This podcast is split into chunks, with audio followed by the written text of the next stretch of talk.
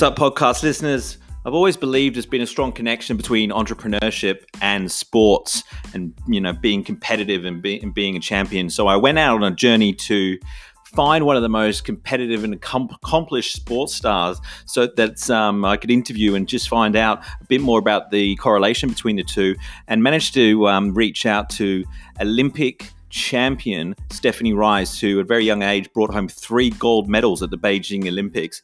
Had an awesome conversation. I really appreciate Stephanie taking the time to talk to me, and I hope you get some value crossing over to LinkedIn Heroes with special guest Stephanie Rice. Be the best that you can be. Hello and welcome. I'm Nathanial Bibby. You're watching LinkedIn Heroes, interviews with entrepreneurs making an impact on the world's largest social media site for business professionals. Another person you're going to want to check out on LinkedIn is today's guest, a true champion among many of her accomplishments at the Beijing Olympics in 2008. She took home not one, not two, but three gold medals. Joining us today is Stephanie Rice. Welcome, Stephanie. Thanks so much. I'm excited to share with you guys.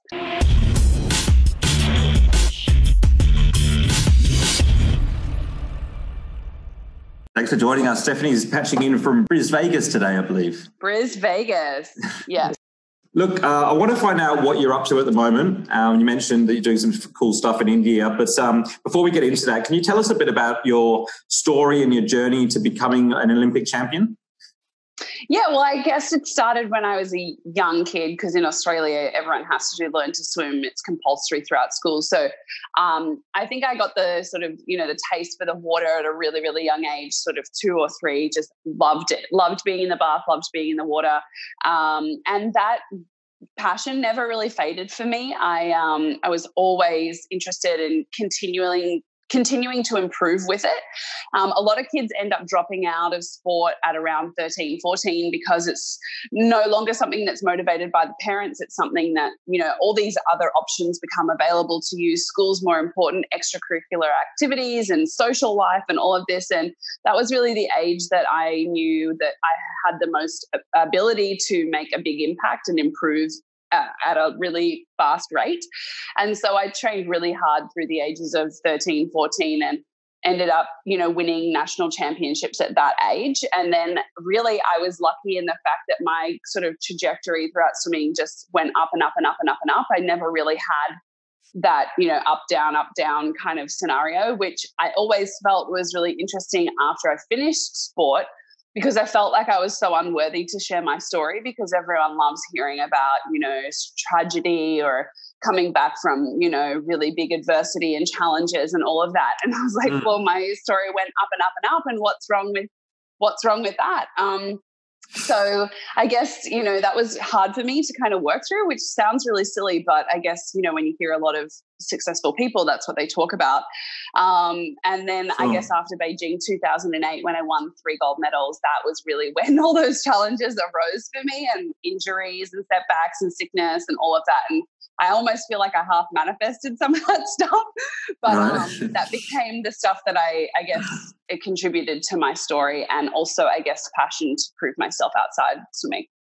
Yeah, epic. And uh, so you kept going after Beijing, didn't you? You went to London. Yeah, so I did another four years. Yeah, and I went to London, and um, I'd had three shoulder surgeries. I managed to come oh. fourth in London, which was a really amazing effort given what I had gone through, and I guess the training that I was able to put together. But I was obviously disappointed because I knew I had the ability to win. Um, so it was frustrating to not be able to perform in that one moment in four years, which is Olympic sport. Um, and no one really cares about second. And that's just the way sport at that level works. Uh, no. You can be second best in the world, but no one will remember you. Well, a lot of the people watching are entrepreneurs, Stephanie, and one, one of the things I admi- always admire sports people for as an entrepreneur is, you know, their their um, discipline and their, yeah. their discipline and the ability to be able to perform under pressure.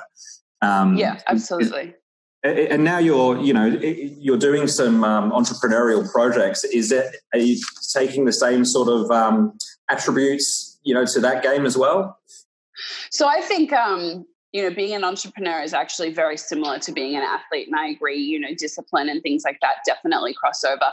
Another one is just like that singular focus and not letting other distractions come into play. It's like one vision, one goal, and you just do whatever you can to make that happen.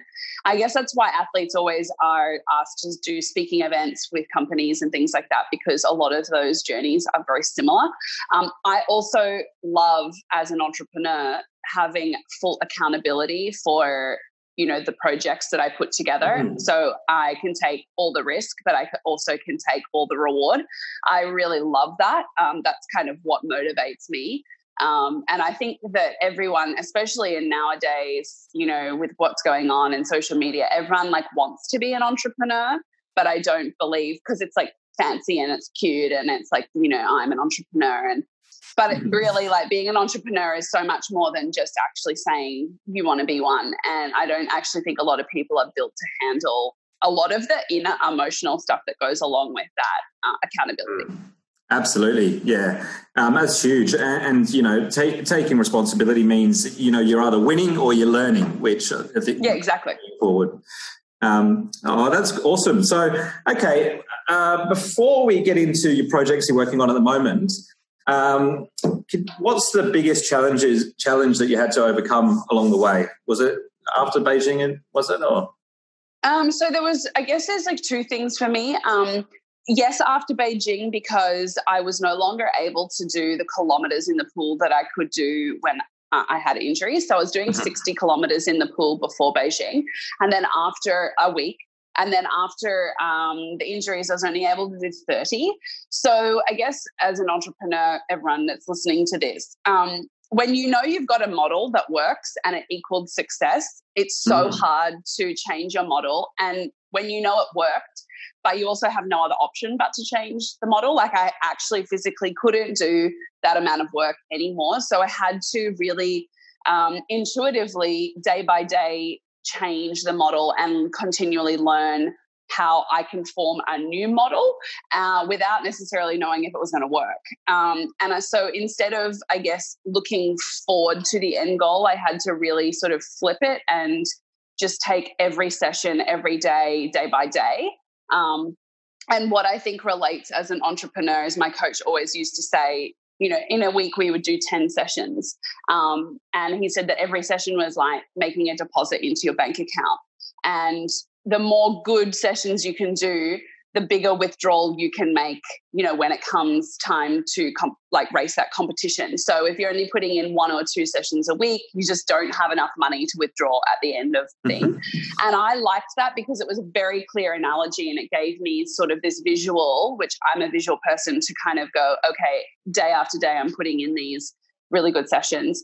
Um, and I think, yeah, coming back from adversity is always a huge learning experience. Like you said before, you're either sort of growing or learning. And I always learn from every experience, good or bad. And I think as an athlete, we were taught to, um, like every race, I would go watch the race back, review it, get all the analysis, and put everything into place, form a model for how I'm going to improve on that with three or four tips, and then go back and implement those four things and then race again in a month's time and you're just continually doing this revision and learning. Yeah and and all the while you're under such pressure aren't you? I mean you've obviously done yeah. really well in beijing but that does create more pressure doesn't it? Um, but you did exceptionally yeah. well to come to come fourth. That's a, an outstanding result yeah, it was really good. Um, I guess I was disappointed with it. It's not really something that I'm like, oh, it's so amazing. Let's all talk about it.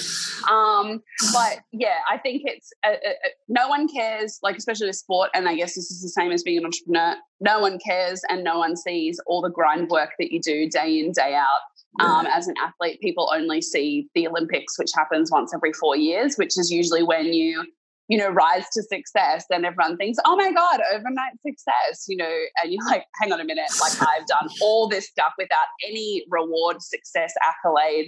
Um, and now I'm finally able to live the experience of it all. Yeah, awesome.